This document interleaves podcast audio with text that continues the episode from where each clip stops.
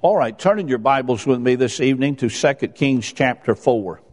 By the way, I'll be here after the service and be glad to entertain any questions that you might have. I'm going to take just a few minutes to read a rather lengthy portion of Scripture, but if you'll bear with me through that, it will give us the background that we need for the study. In 2 Kings chapter 4, beginning with verse 8, and it fell on a day that Elisha passed to Shunem, where was a great woman. And she constrained him to eat bread, and so it was that as oft as he passed by, he turned in thither to eat bread. And she said unto her husband, Behold, now I perceive that this is an holy man of God which passeth by us continually.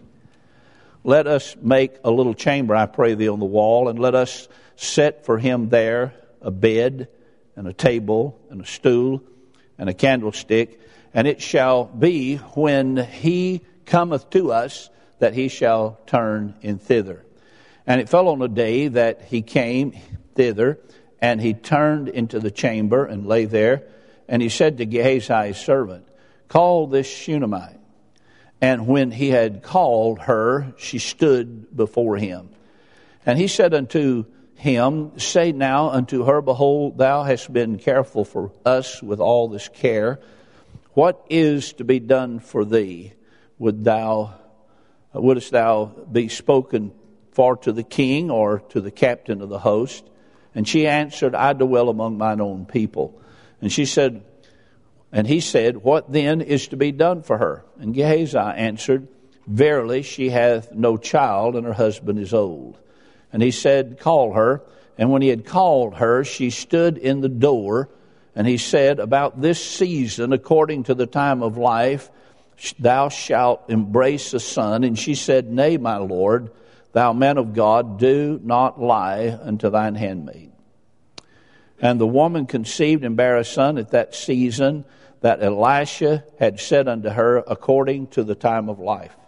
And when the child was grown, it fell on a day that he went out uh, to his father, to the reapers, and he said unto his father, My head, my head. And he said to a lad, Carry him to his mother. And when he had taken him and brought him to his mother, he sat on her knees till noon and then died. And she went up and laid him on the bed of the man of God and shut the door upon him and went out.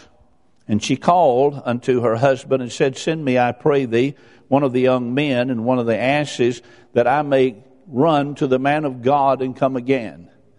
And he said, Wherefore wilt thou go to him today? It is neither new moon nor Sabbath. And she said, It shall be well. Then she saddled an ass and said to her servant, Drive and go forward. Slack not thy riding for me, except I bid thee. So she went and came unto the man of God to Mount Carmel. And it came to pass when the man of God saw her afar off that he said to Gehazi his servant, Behold, yonder is that Shunammite. Run now, I pray thee, to meet her, and say unto her, Is it well with thee? Is it well with thy husband? Is it well with the child? And she answered, It is well. And when she came to the man of God to the hill, she caught him by the feet, but Gehazi came near to thrust her away. And the man of God said, Let her alone, for her soul is vexed within her, and the Lord hath hid it from me and hath not told me. Then she said, Did I desire a son of my Lord? Did I not say, Do not deceive me? Then he said to Gehazi, Gird up thy loins, and take my staff in thine hand, and go thy way. If thou meet any man, salute him not, and if any salute thee, answer him not again, and lay my staff upon the face of the child. And the mother of the child said, As the Lord liveth, and as thy soul liveth, I will not leave thee. And he arose and followed her. And Gehazi passed on before them and laid the staff upon the face of the child, but there was neither voice nor hearing. Wherefore he went again to meet him and told him, saying, The child is not awake. And when Elisha was come into the house, behold, the child was dead and laid upon his bed. He went in therefore and shut the door upon the, them twain and prayed unto the Lord. And he went up and he lay upon the child and put his mouth upon the, his mouth and his eyes upon his eyes and his hands upon his hands. And he stretched himself upon the child and the flesh of the child waxed warm. Then he returned and walked in the house to and fro and went up and stretched himself upon the upon him, and the child sneezed seven times. And the child opened his eyes. And he called Gehazi and said, Call this Shunammite. So he called her. And when she was come in unto him, he said, Take up thy son. Then she went in and fell at his feet and bowed herself to the ground and took up her son and went out. Lovely portion of scripture, isn't it? There's some portions of Scripture that I read in the Word of God that I wished I could have witnessed, wished I could have been there. But let me just say this to you. This is one of those portions of Scriptures that's just full of doctrine. When we look at it, and we read it in history and we read the story, we think, well, this is just an account of a miracle that God wrought in raising this boy from the dead. Let me say to you, Every conversion, every time God saves a sinner, he raises one from the dead. Here we see in the Word of God that these verses give us five personalities. And these five personalities, when we look at each one of them individually and then look at them collectively, we see a biblical theology of evangelism. And I want to take just a few minutes and go through these quickly. And I read the whole story so you could have it fresh in your thinking and have clarity in thought. The need of our day is a return to old fashioned gospel preaching. The need of our day is some men that would get back to the basics and the tremble in their heart when they think of all that's going on around us, of humanism and every kind of pragmatic approach that they might find an easy way to try to get people to come to God. It's not a simple thing. It's very important to understand the gospel is simple. But we have so moved it out of the realm of being God doing the work and men doing the work that we have distorted the truth of God in our generation. I go on to point out to you that biblical evangelism starts in the place where this woman lived. The Bible tells us that she lived in Shunem. Shunem means a place of rest. You have to believe that God is sovereign. You have to believe that you can rest in the fact that God is all powerful and powerful enough to save the hardest of sinners. Can I hear an amen? amen? They don't get too hard for God to raise from the dead. Let me say this you and I are living examples of God's power to save and transform lives. I am saved today because God came to where I was, quickened me through the preached gospel, and made me alive unto God. When I search the scriptures, I see that there is a place of rest in that. I have loved ones that I'm witnessing to. I go out and knock on doors just like you do. We're witnessing and doing everything in our power to send out missionaries to get the gospel out and what have you and we can rest in a sovereign God that He will always do right, and especially He will bring those to Himself that He's purposed to save. I share with you that biblical evangelism is seen in these personalities, and I start with a great woman. Now, it's one thing when I say somebody's great, it's another thing when God says somebody's great. God said in this word that this was a great woman. Has it ever dawned on you that when God says somebody's great, we ought to stop and look in the Word of God what that person has done or what they are, that we can learn about what makes them great in the eyes of God. The Bible tells us that she was one that was depicted as a woman that had a heart for God. And here we see the devotional life of every evangelist. Anybody that's going to be used to God has to be someone that loves God and has a heart for God. We live in a generation where we have so much mechanics. We have so many mechanics. So we just turn things as a mechanical thing and we just go through the routine and we try to get decisions and we get to them to the baptismal pool and we carry them along. what we need to see is that this work is a work of miracle. It's a miracle. It's a miracle of grace that God has to do in the heart. But you know what He does? He uses people that have a heart for Him. You know, I, I don't know about all these cold hearts out here trying to talk to somebody about Jesus. The Bible tells us that this woman had a passion for God. The man of God came into their area. You know what she did? She constrained him to come into their home. You say, what do you mean? They did not have a Bible like you and I have in that day, but when the prophet of God came by, he had the Word of God, and she constrained the man of God to come into her heart. I think it's interesting. The Hebrew word means to lay hold of them and drag them in. She's after a man, but she had one. She's married, so it wasn't that kind of man. She was wanting to hear from God.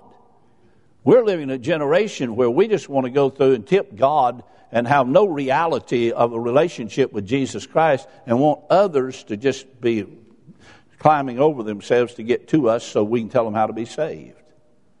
I go on to point out to you that this woman had a hunger for the things of God. And I remember when God first saved me, I was a young man. You might as well have given me the keys to the church house. I was always the last one to leave and the first one to get there. A heart for God. I was a young preacher and I'd go and get with those old preachers and I'd go to the motel when the evangelists had come and I'd sit in the motel and ask him hundreds of questions. I think back on those questions today and I'm reminded that they were so immature. Some of the questions were so trivial. But those men of God never acted that way toward me. They were so glad that somebody had a hunger for God. Let me share with you, we don't need the routine of a church going through activities. We need hearts for God. The Bible tells us that she not only had a hunger for the things of God, but she was a, a woman of hospitality. You know what she did? She told her husband she didn't do it on her own. She sat down with her husband and said, I perceive this is a man of God that comes by here and said, We need to take care of this man of God. Can we not build a prophet's chamber on the wall to take care of him? You know, it's amazing to me. I became pastor of the church uh, when I was only 26, and and uh, I was sitting there, and here's an old deacon come walking in with his wife at my house, and and uh, I was washing clothes, and she says, "You know, it never dawned on me you have to wash clothes." So, you know, See, what we fail to understand is, is that men of God have the same needs as anybody else. It's a significant thing. A table and a stool and a candlelight. These are simple things, but you know, basics is all we need.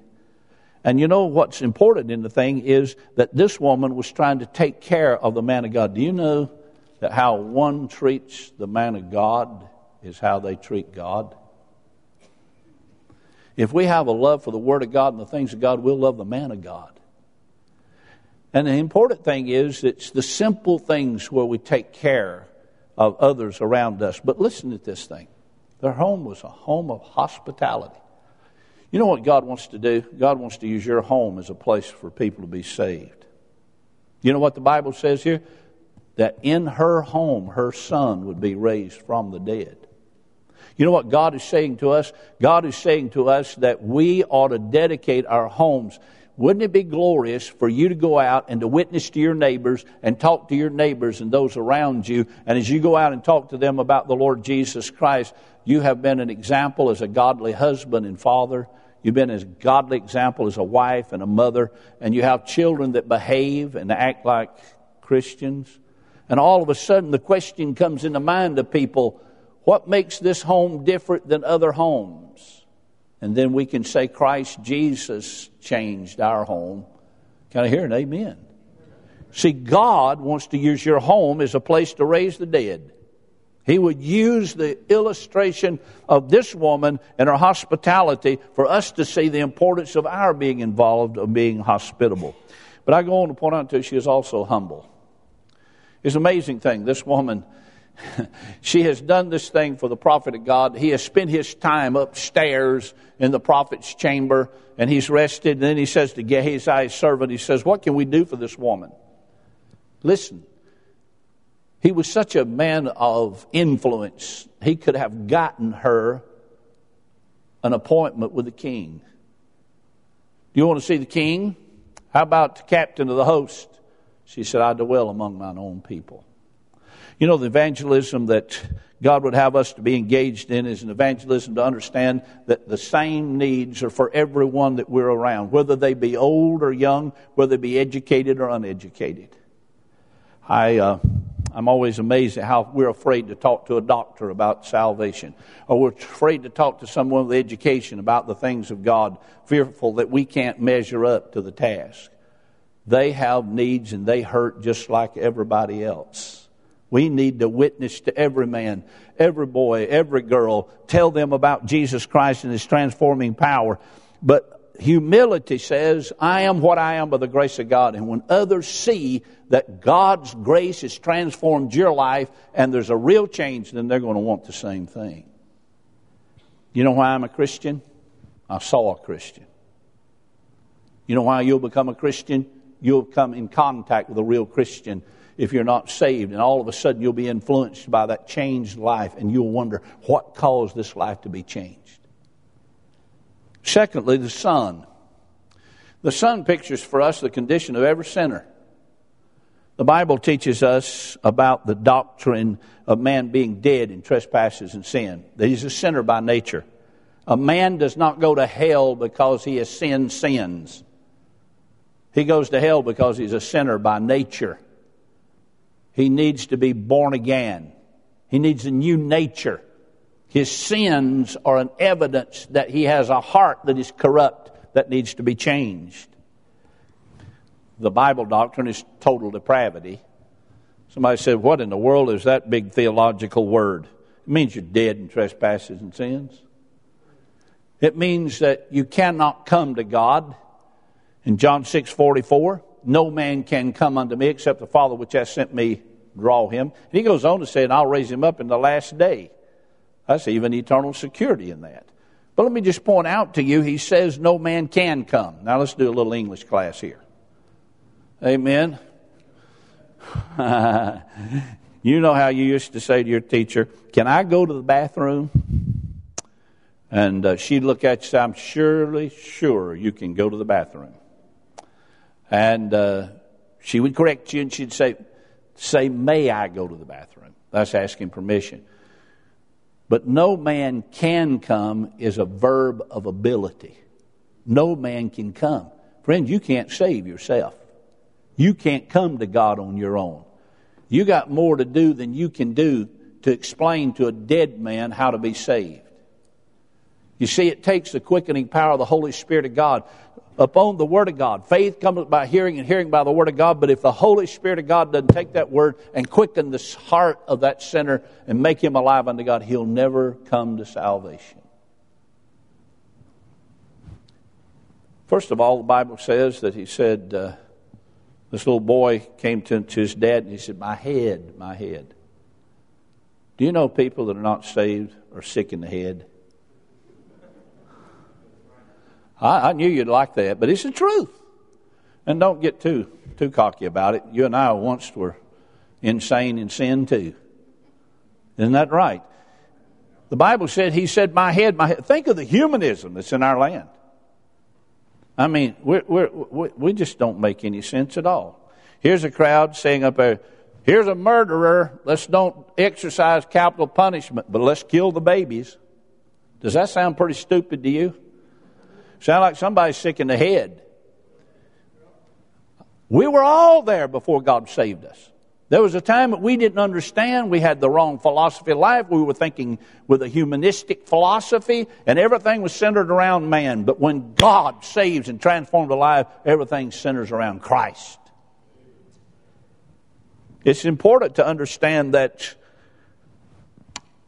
this lad was dead not, not just sick, he was dead. You know, I was teaching in a meeting somewhere one time, and the fellow walked in, I was preaching from Ephesians 2. The fellow came up to me and said, Dr. Dickerson, could you help me? I said, Yes. So, what does that word dead mean in the Greek? I said, Dead. it's sad When we are dead in trespass and sin, we're dead toward God. When a person is dead physically, he doesn't respond to his friends or his family or anyone around him. He's dead. You can talk to him till you're blue in the face, but he cannot hear, he cannot see, he cannot sense your presence. Every sinner is dead toward God. He has no heart for God. He has no ability to know God apart from God's resurrecting him spiritually, making him alive unto himself. it's significant that we see here in the Word of God that this Son pictures for us those that are dead in trespasses and sin. And I'm going to say this to you, Mama. You got more to do than you can do when that son is in your lap and you're thinking, he needs life. You can't give him life, Mama. You can't give him life, Daddy.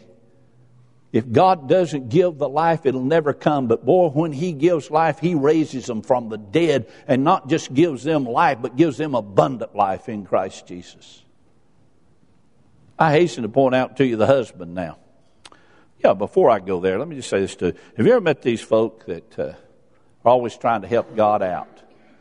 Uh, somebody's dead and sin. They don't understand the thing that's going on, but we're, we're, we're, we're, so optimistic, you know. You know, we say to them, they say, oh, yeah, you really see that. Now, you know, we know you see that. They don't see it. I uh, at the back of the door of the church, shaking hands with people as they're leaving on one Sunday, and this lady, she looked at me and she says, uh, I like you, preacher, but I don't believe what you said today. I said, Oh, surely you do. I mean, this is the truth of God. No, I just don't see it. And she doesn't. She didn't. She left not knowing. Part I know, she's still without Christ. You know, you meet these fellows that talk about Lazarus. Jesus went down, Lazarus had been dead four days, and uh, stone was on the grave. And all of a sudden, Jesus comes to that grave and says to Mary and Martha, Roll the stone away. He said, Master, by now, behold, he stinketh. You know, we're afraid we're still stink. Uh, I want to share with you real biblical evangelism goes after that sinner, and we obey God in every way of the Great Commission and rolling the stones away. Then we allow God to do the work. We get out of the way. What did Jesus say? Lazarus, Come forth. He didn't say, Lazarus, meet me halfway. Uh, Lazarus, you do your part and God will do his. Salvation is of the Lord. God has to make them alive unto himself. But this husband is an interesting fellow. He pictures the complacent Christian. You know, I, I, when I when I look at him, I just get I just get angry in my heart. You know why? because there's so many of them in our churches. It's an interesting thing. He had no spiritual perception, none whatsoever. You know, it's a sad thing when our churches do not have spiritual men. And I want to say to you, it's a good thing we have spiritual women, but God wants spiritual men in the church to lead the church, to lead their wives, to lead their children. What happened? Bible tells us that it was the Shunammite woman that said, ah, Behold, a man of God. This is a holy man of God that cometh by here. Why couldn't he have seen it? You know why? He was too busy centering on other things rather than spiritual things. I'm going to tell you that you and I will only be good fathers and good husbands as far as we have a relationship with Jesus Christ. And when we have a good relationship with Him, we can understand spiritual things. His life had the, the spirit of work and industry, and we're going to make a living for our children, and we're going to take care of our children, and forgetting the spiritual. He had spiritual concept uh, that was warped. It was all messed up. But I go on to point out to you, he had no spiritual concern for his son. Now, here's what happened. The son comes up to him and says, Father, my head, my head. Hey, lad, come here. You're one of the servants. Take my lad, my son, to his mother. How often do we hear daddies say, when their children say, Daddy, what I need to do to be saved? Go talk to your mother. Can I hear an amen? Well, I mean, we're getting slow in here, but that's the way it is. Amen. You say, Preacher, how do you holler amen when you got a knife at your throat? Amen. But the point is, his attitude was let someone else do it. God commanded me and you to do it. If you're born again and saved by the grace of God, we have been given the responsibility of evangelism. And no one, mama, will care for your sons and daughters like you. Listen to me, daddy. There's not a preacher in the world that should care for the souls of your sons and daughters more than you do.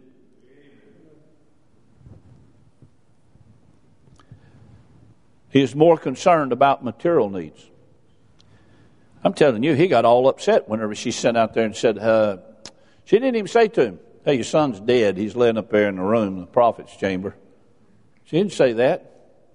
She said, Give me a servant, give me a donkey and a cart. I'm going to go to the man of God. Now, I want you to listen to this guy. He's the kind of guy that his Christianity is for special days only. Huh? What did he say? What are you going to go the ever night to the revival meeting? You, that's all you ever do is go to church. What's the matter, you woman? Here it's no new moon. This is not a special Sabbath. Why is it you want to go see the man of God today? And her son was lying dead. Listen to me, folk. Too many fathers and too many men in our churches are missing out, and their sons and their daughters are perishing.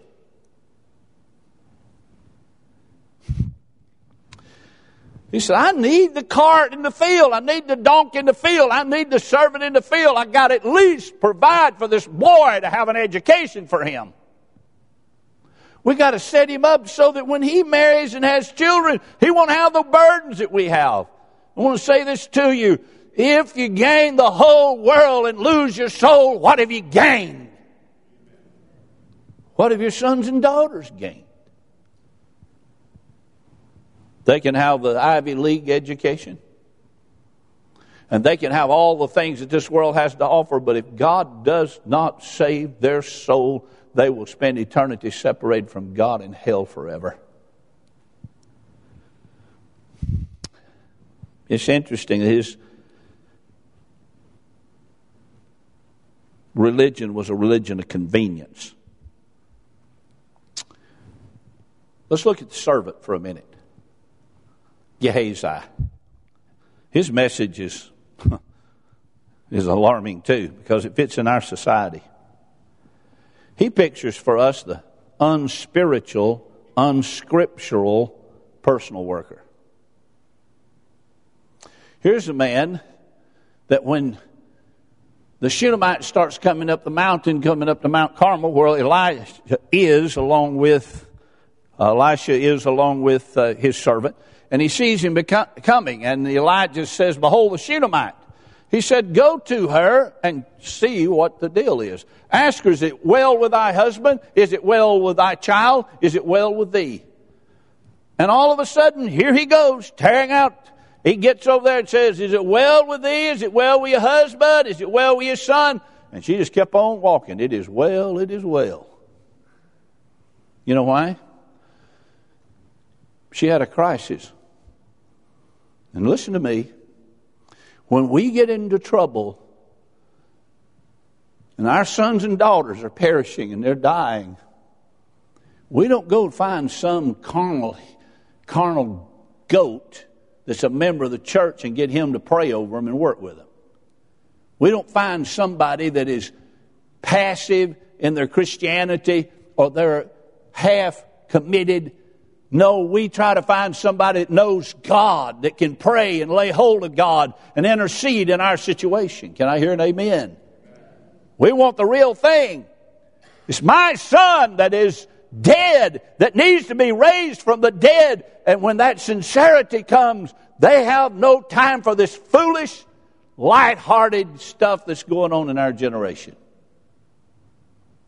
A pragmatic approach. The end justifies the means. As long as we can get their money and we can get their numbers and care not a thing about their soul. I'm telling you, it is a sad generation that we're living in. But let me go on to point out to you this servant lacked sensitivity.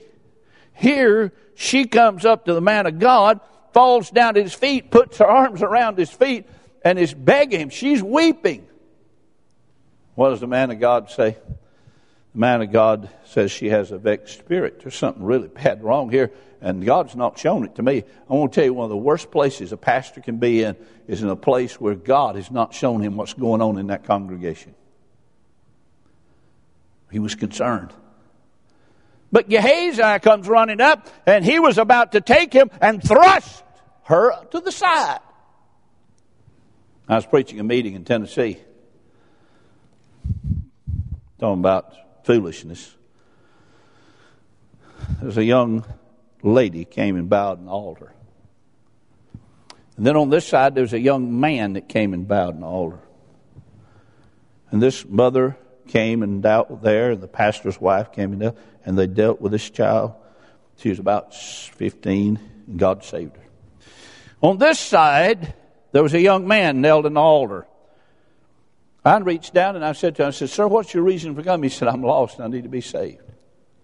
Well, the pastor came across because I was continuing the invitation, came across and they said, he knelt down beside, and as he knelt down beside this man, he said, What is your need? He said, I need to be saved. And here came the associate pastor. Came all the way across from that side, all the way across on the side, put his foot in between the pastor and that man, and pushed the pastor aside and said, I invited him, I'm going to win him to Jesus. I'm going to tell you, folks, that's, that's insanity. You got more to do, sir, than you can do to explain Jesus to a blind man. It's not a matter of my having the right to instruct them and bring them in. I don't even have enough sense to even help myself, much greater help somebody that's dead in trespasses and sin and blind. Let me just say this to you. We live in a generation that has made this thing of the work of God's grace, which is a miracle, something everybody can do. We can just help them get on to Jesus. I'm telling you, we have a role in this thing and we are to witness and we are to pray. But there comes a place that we have to commit them into the hands of God. And if God doesn't open their blinded eyes, they will perish in their sin. And what I am preaching is not popular. But I tell you what it'll do to die with. It'll do to keep the blood off the hands of the man of God that preaches the Word of God. He lacked sensitivity. He lacked common sense. He lacked, he lacked discernment. But he didn't lack training. He had been to the soul winning class. What do you mean? That's the truth. Here's what you do now, Gehazi. You said, Amen. Take my rod and you go beat a straight line up there to where that son is in that prophet's chamber. And when you get there, you go right down the Romans road and lay that rod right on him. And he'll get up. Let me just say this to you, folks nothing wrong with Romans Road. Some folk need to get on the Damascus Road.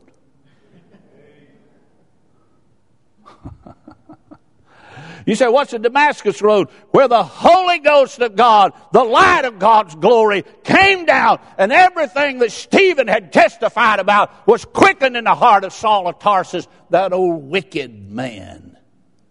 And God saved him, changed him from within out and he became the great apostle to the Gentiles. You say, Preacher, what are you saying to us? I'm saying to you, this is a work of grace. If God doesn't do it, it won't be accomplished.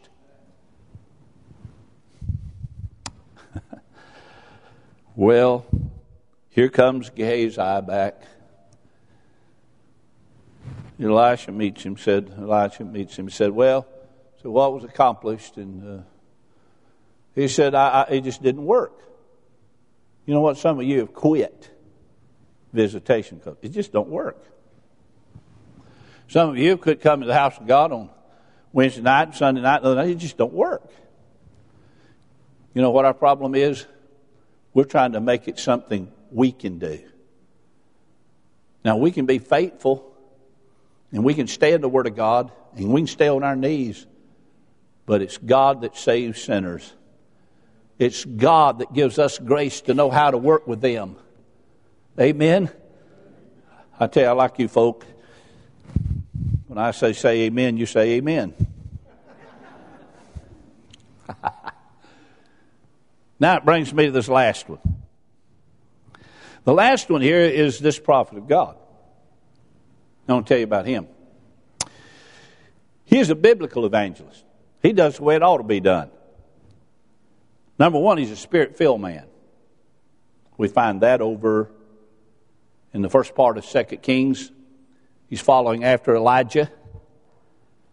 And what does he ask for?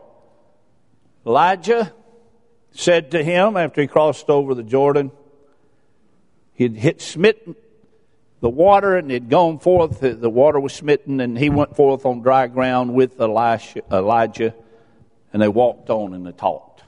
I love it. Nothing like walking with our heavenly Elijah. And him say to us, What can I do for you? You know what he could have said? I want the biggest Baptist church in all of Mount Carmel. I want everybody to know that I, I got the biggest Baptist church. That's not what he said. He said, I want a double portion of the Spirit of God. He said, I don't want what you got, I want twice as much what you got. Let me, let me just say to you, I had two of the greatest pastors ever drew breath. Dr. Ray Brown taught me expositional preaching. Dr. Ray Bearden taught me intercessory prayer. Many a time I've come by the office while I was in seminary, and I'd go by the office at the church, and I'd go in because he'd given me a key to the study, and I'd open up the door in the church, and I'd go in, and I could hear him groaning down the hall. Oh God. Oh God, if you don't save sinners, oh God. We're a prayerless people. We're a people without the power of God. And it's not just my saying this to you. I deal with it in my church. We deal with it across the land in meetings. You say, Pastor, what are you saying to us? He was a spirit filled man. He was full of the power of the Holy Ghost of God.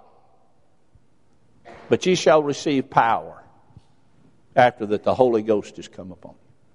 And ye shall be witnesses unto me both in Jerusalem, Judea, Samaria, and unto the uttermost part of the earth.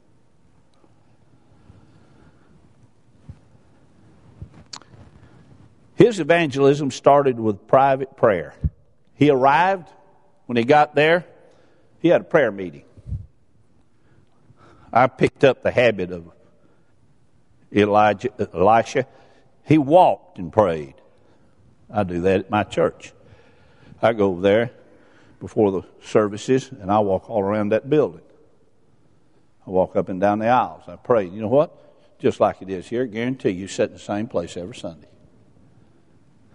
Amen. You got your old seat. I know where you sit now already, looking at you. And I go walking down that aisle. I said, that's where Sister Jan sits, and that's where Jamie and Alan sit. And, you know, I just go down. I know where they sit. I know when they're not there, too. and I got one old, one old boy loves God. Every once in a while, he moves around so he can keep me, keep me wondering. I'll be preaching and find him over in the wrong place. I said, What are you doing over here? He said, It's all right to sit in this church. There's plenty of seats. I can sit anywhere I want to. but his ministry started with prayer. Listen to me.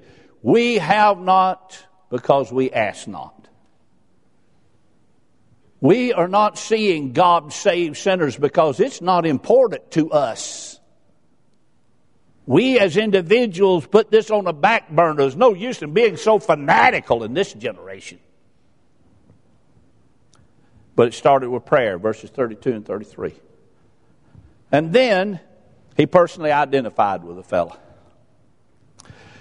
What he did is he got on top of that son, mouth to mouth, eyes to eyes, hands to hands, stretched his body out. This was an act of faith because he would defile himself touching the dead. But when he identified with it, he personally, you know, you and I, if we're not careful, we will try to be the theologian that instructs the sinner. I can just hear old Paul. I sat at the feet of Gamaliel. I had a wonderful experience on the Damascus Road. I have got all kinds of degrees that qualify me to tell you how to be saved. Is that what he did? No, what he did is, O king, one day I was traveling down the Damascus Road. And God shone a light around about me and shut me up. God saved me and changed my life. And I've been faithful to that heavenly vision ever since.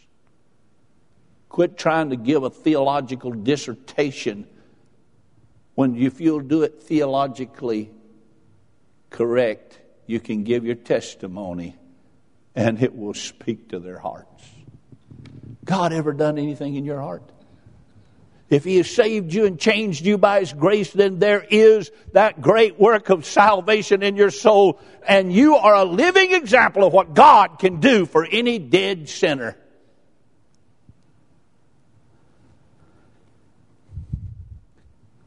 Well, he identified with the lad. It's an interesting thing. He leaves and he goes back. And I love this, what it says in the scriptures. He goes back and he walks back and forth, walking to and fro. But you know what it said about that last little visit where he identified with? Behold, he is warm. what do you mean, preacher? He wasn't in. You know what we try to do? We get them warm and then we get them in the baptismal pool. We don't need a warm corpse in the baptismal pool. We need somebody alive. Can I hear an amen? Hey, I'm getting you folk broken in here.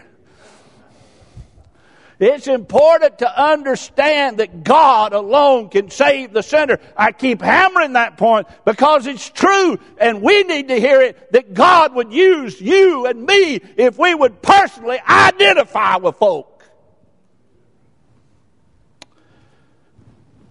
Monday before Christmas,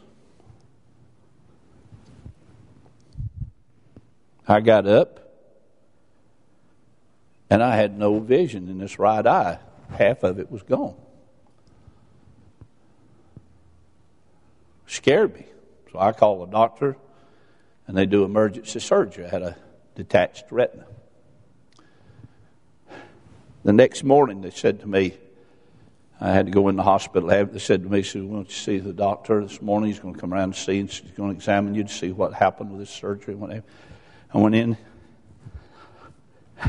He had me in his little chair there, sitting there. I said, uh, "Doctor, uh, Frank," I said, "before we say anything or do anything else, I just want to thank you for helping me. I needed help." and you did surgery on me. And, and he said, Yep, and we're going to save that eye. I said, Glory to God, Doc. I thank you so much. And I said, I just want to thank you for being an instrument in the hand of God to help me. And he said, uh, Preacher, I was not only here yesterday to help you, but you're here today to help me. He sat down in his little chair and rolled it right up to me, and I'm sitting in that chair where he examined your eyes. He rolled right up to me, put his knees right against mine. Looked me in the eyes. He said, I'm a believer. I said, I know. You told me that yesterday before we went into surgery. I asked. And he said to me, Preacher, you don't know what you just said to me, how much it meant to me. He said, Two months ago, my little baby girl died all of a sudden, four years old, gone. She took ill, and before we could even get her treated to figure out what was wrong with her, she's gone. And he said, Preacher, my wife and I are hurting in ways we've never hurt in our lives. But God sent you here to help me because me and you're going to have a prayer meeting. I said, Yes, sir. We'll have a prayer meeting. He reached out there and took me by the hands and he said, Talk to my God for me, preacher. I began to pray. I mean, God came in that room. Glory to God, scared the nurse to death. She just went out the door. And I'm over there praying. He's a squalling, and I'm a squalling. I'm going to tell you this if we will be real and personally identify with people, we can win them to Christ and we can minister to them.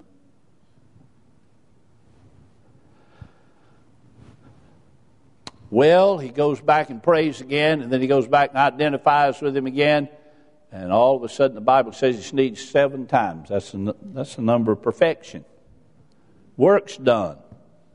Amen. And the old boy, he's alive now. And you imagine this. Elisha says to the servant, said, Get, fetch his mama. Glory, there's nothing like a mama seeing her son that was dead alive.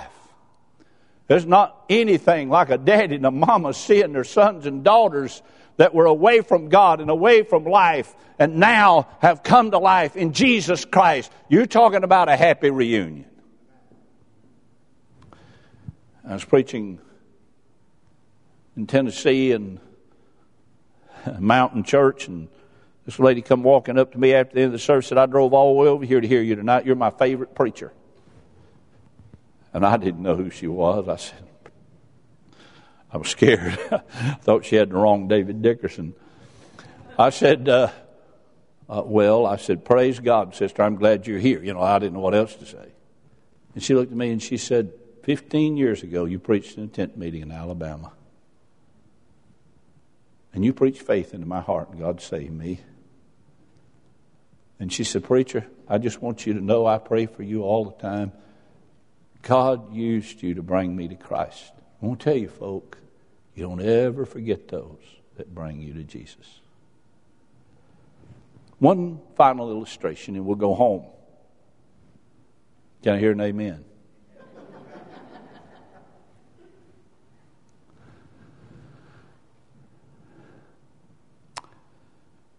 I received a phone call, and the phone rang, and I answered the phone, and it was Betty Weisner, a lady in my church.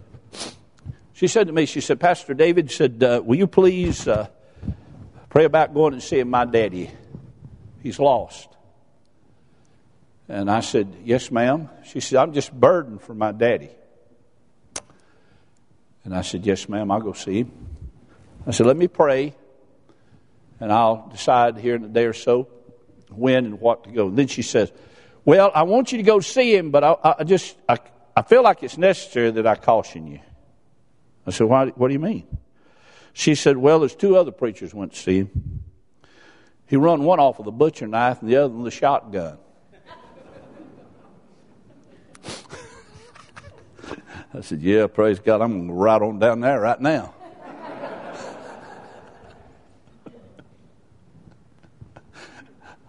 And I went down and I said, Well, what I'm going to do is I'm going to pray and then I'll go and see him one of these days soon. I planned to do it that week. Well, she called me back two days later.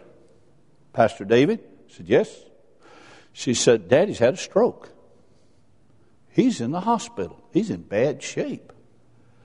She said, Will you go see him? I said, Sure, I'll go see him. At least I had him subdued, amen. And I said, I'll go see him. I went in.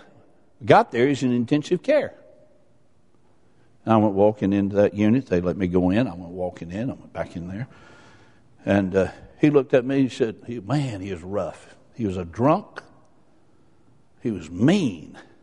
When his wife died, he was so drunk they had to have two police officers set on either side of him to keep him under control so they could conduct the funeral service.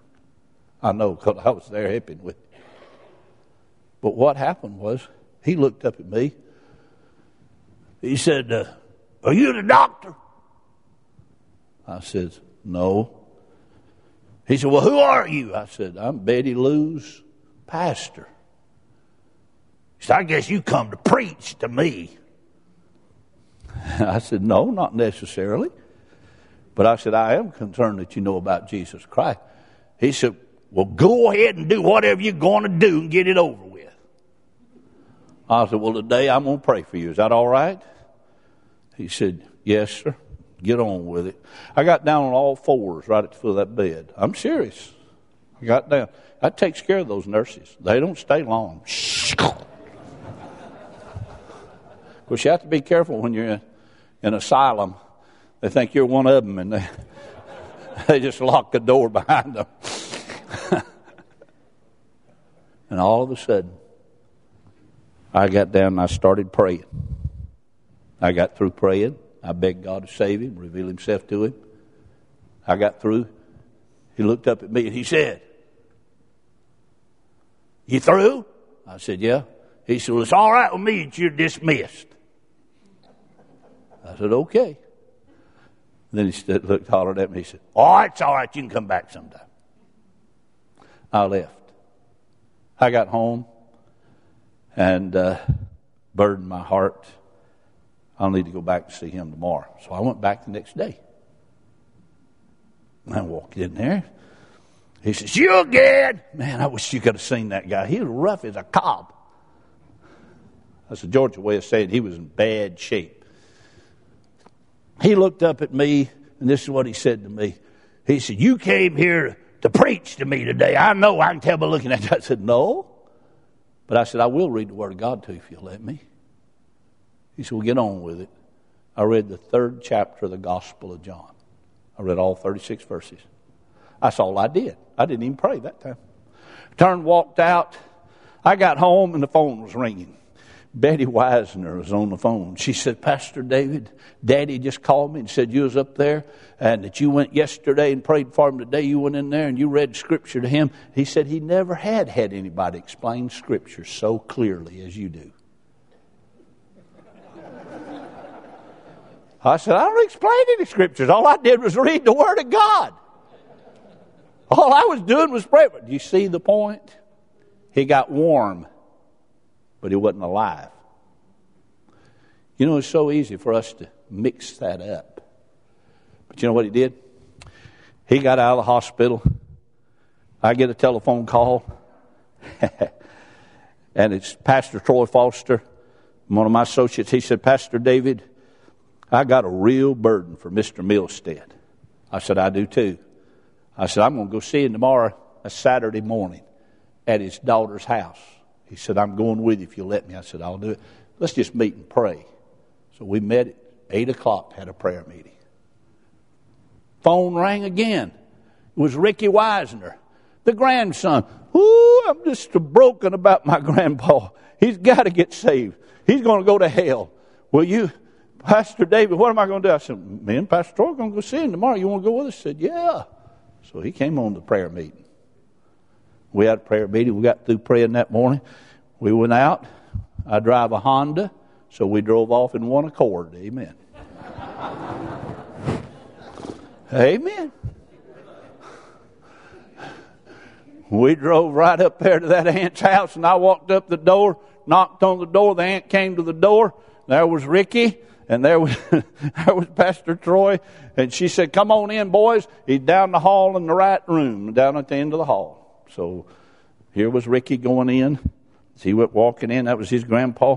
Here come Pastor Troy right along behind. Here I came right behind him. We walked around the corner, and he said, Ricky walked into that, in that bedroom. I just knew God was working. I know God was working.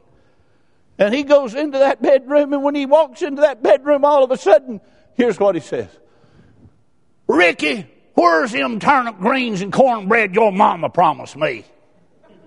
Now, what did cornbread and turnip greens have to do with salvation? I was really baffled. a few minutes after they'd talked a while, Pastor Troy walked up. Pastor Troy talked to him, pled with him, It was over with. He met the side, and I walked up to the side of the bed. And he looked up in my face. He said, Preacher, you came to preach to me today, didn't you? I said, Yes, sir, I'm here to preach to you today. Tears started running into his ears, down his neck. I said, Mr. Milstead, and I didn't take him down the Romans Road. I didn't take him down the John's Gospel Road, which are okay. Don't misunderstand me. It's okay to use those tools. All I did was tell him how Jesus loved sinners. And he took upon himself a robe of flesh.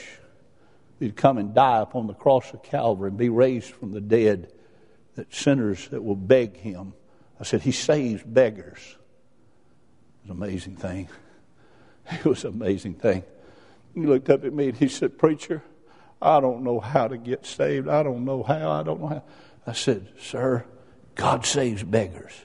And I said, Are you willing to acknowledge you're a sinner and beg Jesus to have mercy on you and acknowledge that Christ died for you? He said, Preacher, I've never prayed. I don't even know how to pray. I said, Ricky, come on over here. Get down there. Pastor Troy, get over here. We all met down. I said, Now, Mr. Milstead, we're going to pray for you, and I want you to start begging God to save you. We started praying. Right in the middle of that prayer, I heard him squeaking out, Oh God, oh God, have mercy upon me. We got through praying. Everything got quiet in the room. And he was paralyzed in his right arm, and his left arm was still good. He just shot it straight forward. He got me! He got me! Glory to God, he got me! You see, that's salvation. That's when God does the work. God has to get you.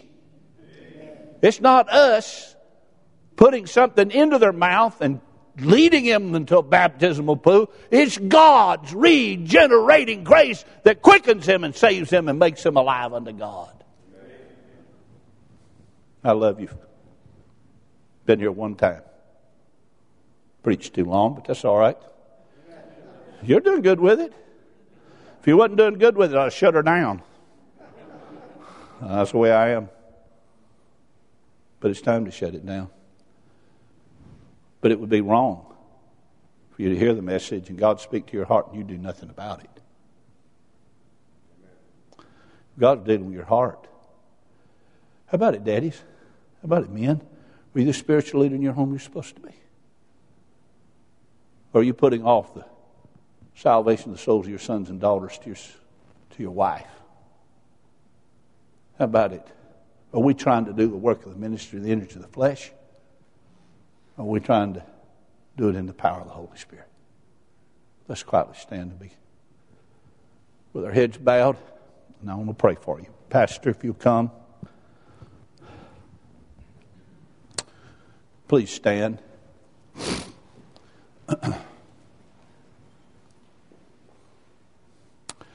I'm not a big invitation guy. I don't know how to give one. But I'll tell you this if God's dealing with your heart, you need to deal with things where you are. And now's a good time to do it. Father, I pray in Jesus' name that you'll do in this congregation what only you can do. I beg you, in Jesus' name, to reveal yourself to us. Lord, forgive us of our carnality, of our complacency. Forgive us, God, of our lack of passion for the souls of men.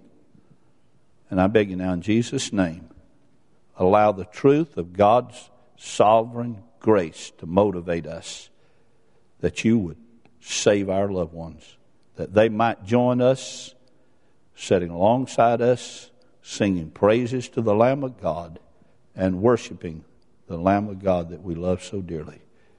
God, do a work here. Start it tonight, I pray, in Jesus' name. Amen.